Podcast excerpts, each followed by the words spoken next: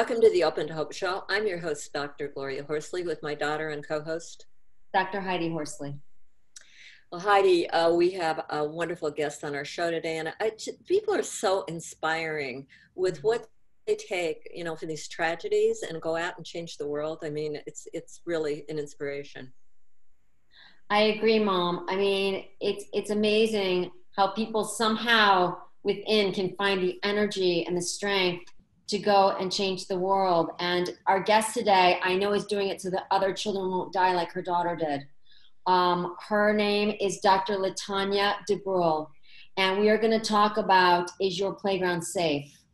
Um, Dr. Latanya DeBruhl's five year old daughter was asphyxiated on the monkey bars on a playground at her school. She has gone on to found Safe at Play.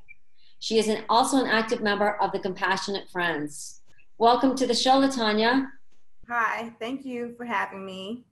It's good to be here. It's great to have you on today, and I what a tragedy having uh, this happen to your daughter. You were telling me that you have two, she had two has two older brothers, and then uh, this happened what a, a couple of years ago. Yes, February first, two thousand sixteen. She has an older and a younger brother. She's her, very active with her gymnastics and just love to you know do flips and you know um, cartwheels and everything a little gymnast does. Well, which just shows that she would have been a child that was comfortable on the monkey bars. This isn't a child that was uncomfortable right. swinging from the monkey bars, but it sounds like these monkey bars were not like up to code and, and were dangerous. Exactly. They were not up to code, and um, she was not playing on the monkey bars that were designed for her age. Um, um, yes, she. Uh, the class was playing on the middle school playground and not the kindergarten playground, which they had three separate areas. How long did you wait before you went back to work? I waited three months. Um, it was she passed away in February, so I went back in mid-May and just stayed the last couple of weeks of school to get um, acclimated back to going to work and you know not having to deal with you know the overwhelming emotions and just to ease myself back in. And then it was only for a couple of weeks, and you know I had the summer off. Wow, how hard to be around uh, other children that age, and I don't those reminders. I know people right. tell us that, don't they, Heidi? That the reminders are difficult. Yes, and it's hard seeing people, other kids, the age like when my brother died, he was 17, mm-hmm. and it was really hard seeing teenage boys yeah. And you know, it was hard when they started going graduating through high school and doing these things. It was just because every time I saw as one of his friends or a teenage boy, it reminded me of what I didn't have. Right, and it's it was it's the same way for me. Um, I was in a middle school, so the kids were older, but you know, I would see uh, girls, middle school age girls that might look like my daughter, and that was hurtful in itself. And then just seeing little girls on a daily basis mm-hmm. is, is difficult. And I've been asked many times to work in an elementary school. I'm like, I just can't. Mm-hmm. Understandable. Mm-hmm. Mm-hmm. And and how long after the devastation of your daughter dying did you decide, okay, I need to found safe at play. I need to do something about this so that it doesn't happen again. Well, she passed away February 1st, and we founded Safe at Play that April 12th, which was her birthday, which would have been her sixth birthday. So it was immediate. Mm-hmm. It was. I spent uh, the majority of my time off, you know, formulating the organization. Mm-hmm. Now, now, what have you done with Safe Safe with Play? Uh, what are you doing? Well, we do a lot of different things to make the community, educators, students, parents aware of playground safety, the importance of playground safety. Um, currently, we're working on our second annual poster contest. So it goes out to various districts, regional districts in the state of Georgia, where teachers, you know, get their kids to participate and make drawings of that, you know, display playground safety and the proper usage of equipment. Um, and they submit their entries in, and we hold the art contest and select win- winners on different age categories. Oh, great! So you really involve the kids. I'm sorry. So you really involve the kids. Yes, we really involve the kids, and we also have um, National Playground Safety Awareness Week. Um, that's held in the always the last April of each year, and that's sponsored by the National uh, program on playground safety, and I send in a proclamation request every year since I lost my daughter to have um, that week named National Playground Safety Week in the state of Georgia. And we just have a kickoff event and have the community come out and we share playground safety tips and have, you know, the kids have a good time. Um, we also award the winners of the contest their awards and give them that recognition as well. Now, uh, your husband does this with you? Yes, he does. And then your boys?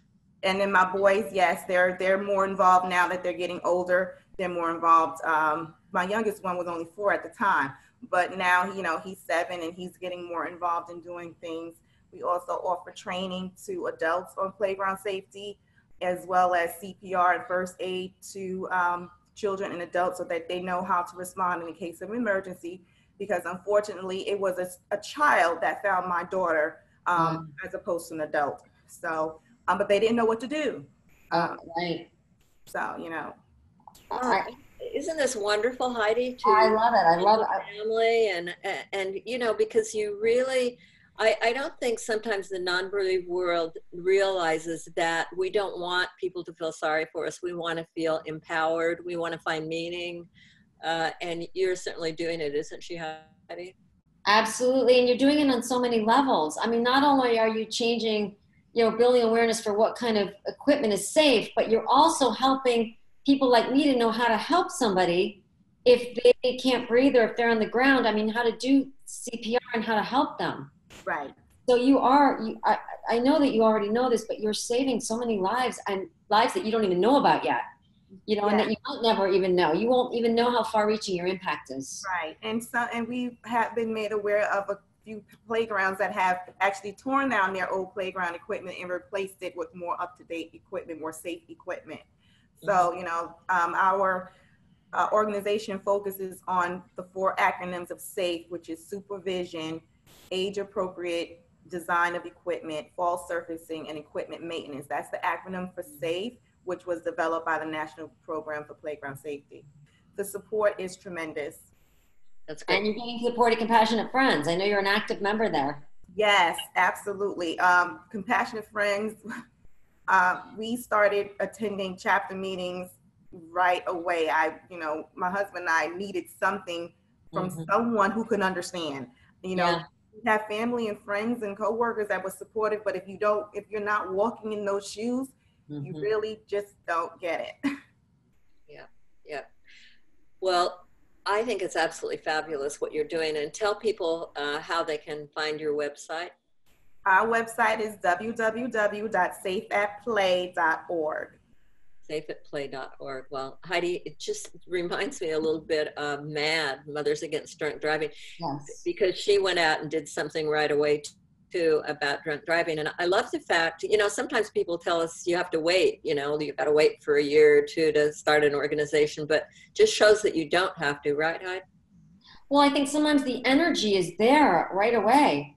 I mean, you've got the energy, whether it be the rage, the anger, the sadness, whatever it is, go for it. I mean, you know, like you're turning a, a horrendous tragedy. There's you're creating something good in in your daughter's legacy out of this. And right now, you've got all this energy. You don't know where to put it. Mm-hmm. So you're putting it into Safe at Play, which I love yes. because it's I needed. I it's wanted needed. to. Um, my husband and I wanted to start the organization on her birthday and continue her legacy from her birthday, and that's how. That's why we another reason why we did it so soon because we wanted to make sure things were up and going um, on her birthday. I love, I, I love it, Latanya. And I know that you're from New York City. You're a real New Yorker, born and raised in the Bronx, went to John Jay, the whole nine yards. Yes. And I live here in New York. And you know, as well as me, there are hundreds of playgrounds in New York City, and a lot of them are not up to code. A lot of them are very old, and a lot of them are dangerous. Mm-hmm. Absolutely. Absolutely. We need you here. we need your voice and we've got it.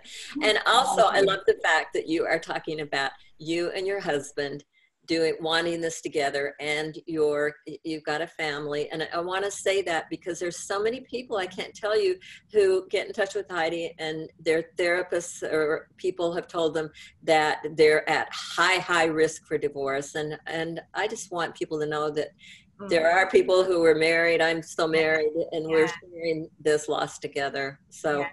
Yes, that, that was one of the first things my husband said, you know, when we started going to therapy, like this will not tear us apart.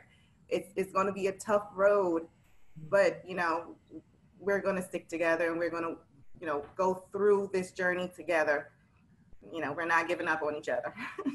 I I love that. So, what do you think has helped you, Latanya? Um, mostly, you know, the therapy sessions and going to compassionate friends and being around people that understand. Um, you know, I'm able to just let it all out when I'm at compassionate friends chapter meetings or at the national conference. There is no holding back. Where sometimes when I'm at work or around friends, you you you can't. You have to maintain some type of composure. Um, without someone saying, "Oh my goodness, you're you're still, you know, going through it." I'm like, I'll always go through, you know. Mhm. There's no just getting over it, you know. Right. I didn't lose my dog. right. Right. You may get over the intensity of the pain, but you'll never get over Right. your daughter, nor do you want to. right. You are who you are because she was in your life. Exactly. And, and she'll always be in your life and how to continue connections in a new and different way, even though we want them here. Right. Absolutely. Well, if you've got one uh, parting last piece of advice to somebody who's watching this today that's had a loss, what would it be? my parting device would be to if you have small children nieces nephews whatever it may be in your life to go out and examine their playground um, the national program for playground safety have a kids checker um, parents can use it caregivers can use it educators can use it it's also available on our website go out and inspect your playground and make sure that it's up to code and it's safe for our children Mm, good advice. Very good advice. Thank you so much for being on our show today. thank you for having me Thank you, Latanya, and thanks for all the good work you're doing and all the lives that you're saving. thank you so much And thanks for watching this show today. And Heidi and I want to remind you that if you've lost hope, please lean on ours until you find your own. God